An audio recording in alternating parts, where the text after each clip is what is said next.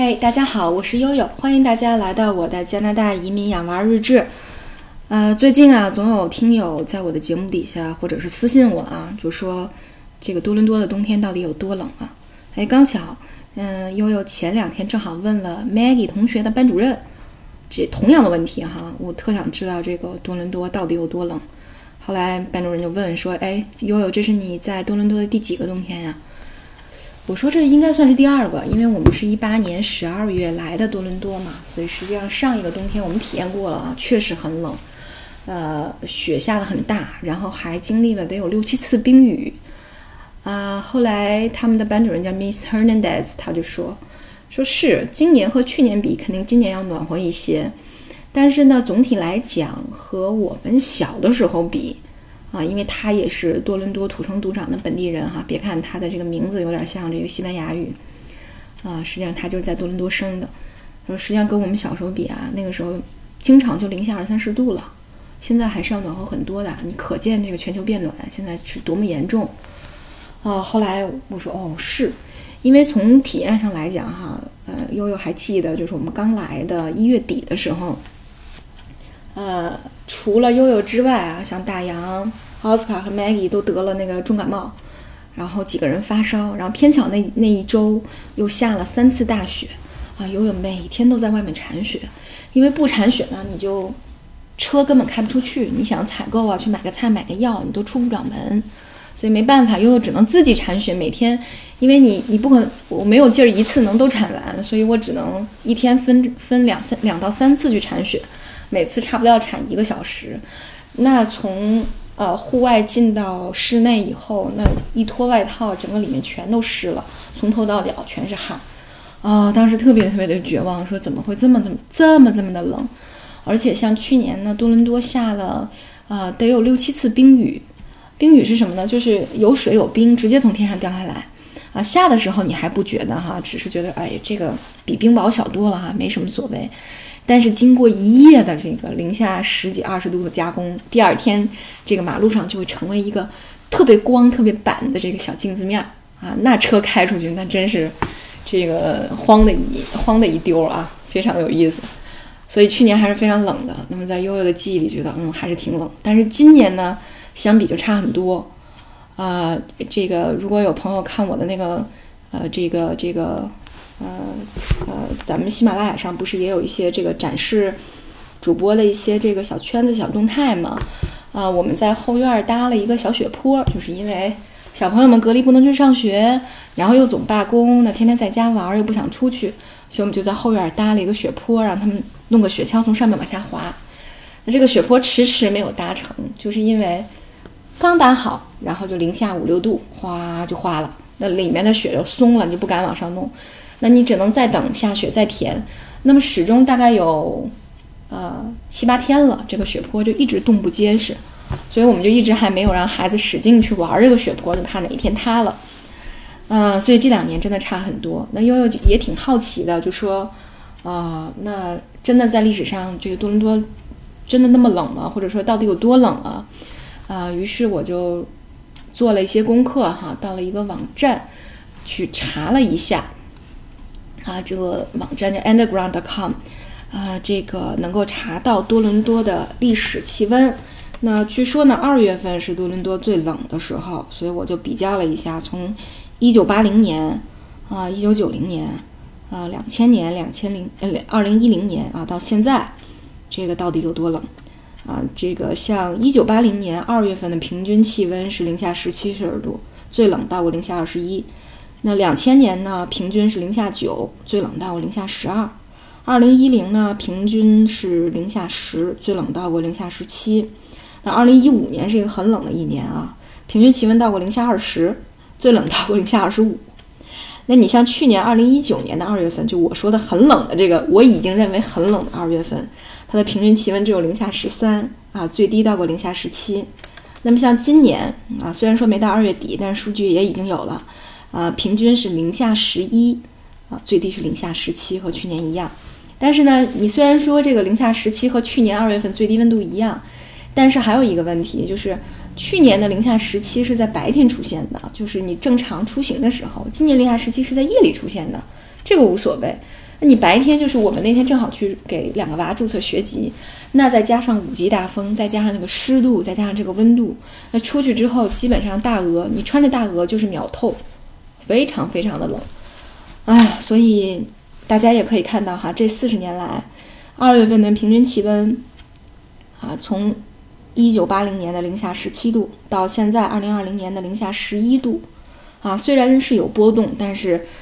也看看得出来是回温不少啊，这个佐证呃，我觉得也挺明显的。就我有一个特好的朋友，然后他呃大概十几年前就移民到了温哥华，然后他来的第一年差不多是二零零几年的时候，呃，去这个班夫，就是在整个加拿大的西海岸的这个班夫森呃班夫国家公园儿有一个特别有名的景点叫哥伦比亚冰原，特别推荐大家去看看啊，就可大家可以看到冰川非常美。呃他去照过，在冰川前面照过一张相，同样的位置啊。我们在二零一八年去班夫森林公园旅游的时候啊，不是森林公园，sorry，国家公园旅游的时候，也在同样的位置照了一张相。那么你比较一下这两张像，冰原的位置差不多倒退了得有一百多米，所以还是挺可怕的哈。这个呃，这个温度上升真的是挺可怕的。嗯，那么大家就说了，说那小朋友怎么出去玩儿啊？呃，其实我刚来的时候也有这样的困惑，呃，甚至因为我的表哥他们也在办移民，然后，呃，他们本来认为今年能过来了，所以呢，呃，我嫂子呢就托朋友把她所有的羽绒服，呃，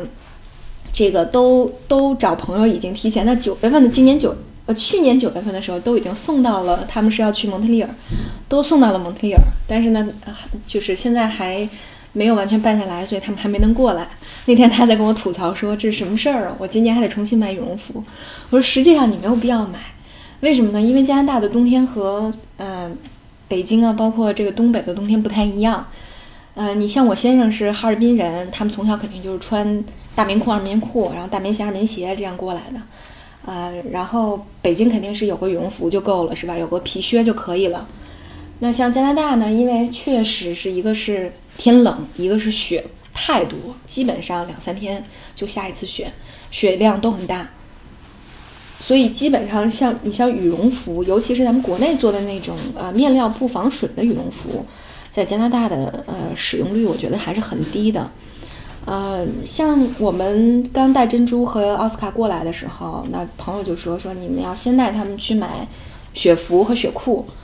呃，像小朋友的雪服和雪裤有点像咱们在国内滑雪穿的那种滑雪服、滑雪裤，它都是表面防水防风的，然后里面可能会放这个晴纶棉啊，或者是其他纤维，可能有的还会放一些羽绒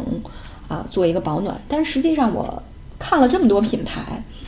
呃，除了像大鹅和 Mosnacos 专业做这种羽绒服以外呢，呃，实际上大部分你能够买到的儿童品牌的这种雪服呢，都是这个晴纶棉或者是纤维做的。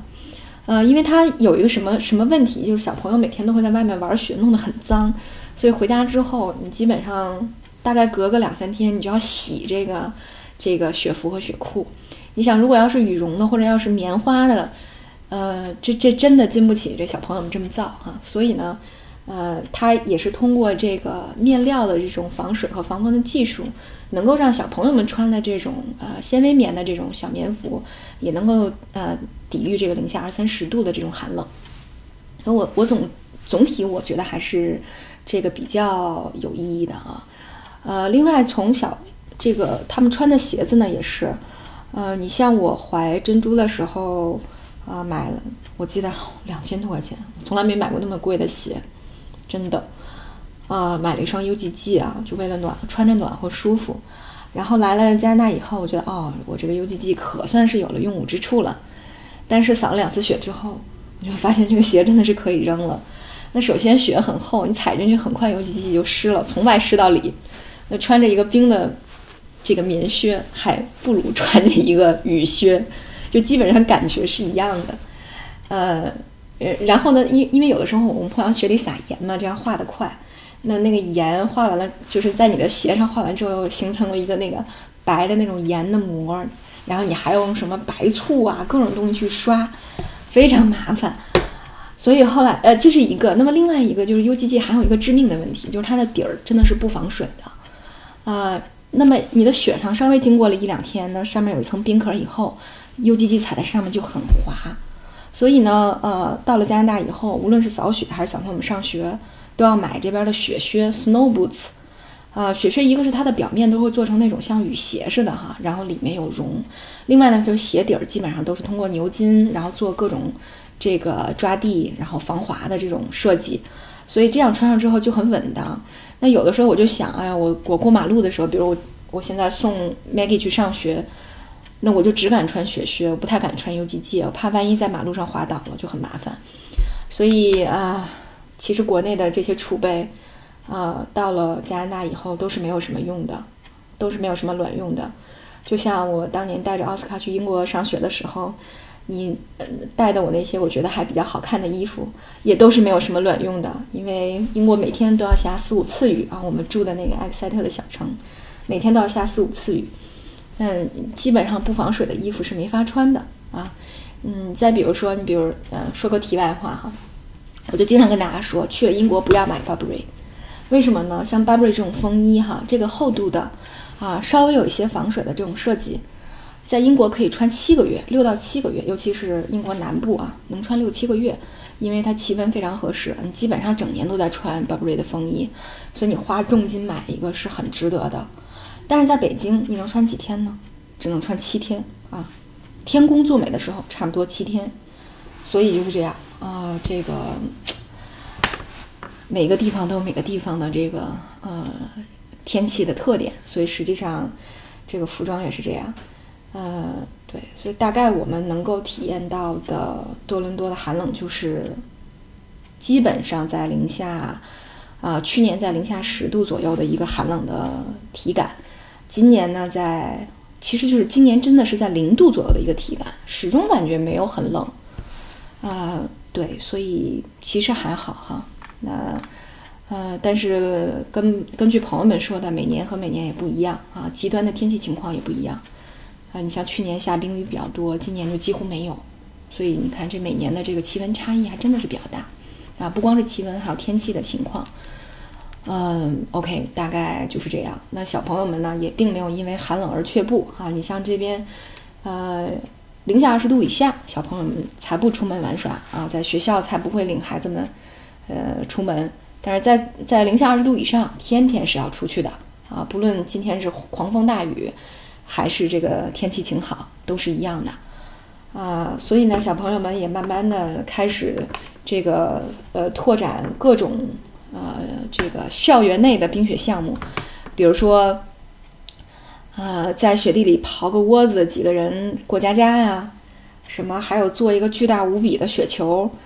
呃，十几个小男孩儿啊，像奥斯卡，十几个小男孩儿都推不动，所以研发出了各种很无聊的属于冬天的这种，呃，这个游戏也是蛮有意思的。我有时候跟我先生讨论说，你说，呃，新冠能不能在加拿大流行起来？因为确实，呃，加拿大的小朋友也好，大人也好，每天都要接受这么冰冷的这种气候的挑战，那。也不知道他们的上呼吸道会不会比其他国家的更强健一点儿啊？我们以观后效吧，哈。行，今天呢就跟大家介绍到这儿啊。所以呢，来冬天来加拿大旅游啊，什么参加冬令营啊，一定要考虑清楚啊，还是很冷的。OK，今天就到这儿，感谢大家的收听。